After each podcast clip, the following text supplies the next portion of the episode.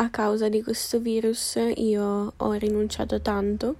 ho rinunciato al mio sogno che si è concluso prima del dovuto e non sono riuscita a realizzarlo a pieno o comunque come avrei voluto. E mm, sono tornata a casa prima dal mio anno all'estero e non è stato facile per niente, è stato molto difficile ed è stato anche difficile tornare in un'Italia che io non ho riconosciuto e mm, sicuramente questo virus ha influenzato tutte le nostre vite, ma in un certo senso ha influenzato la mia vita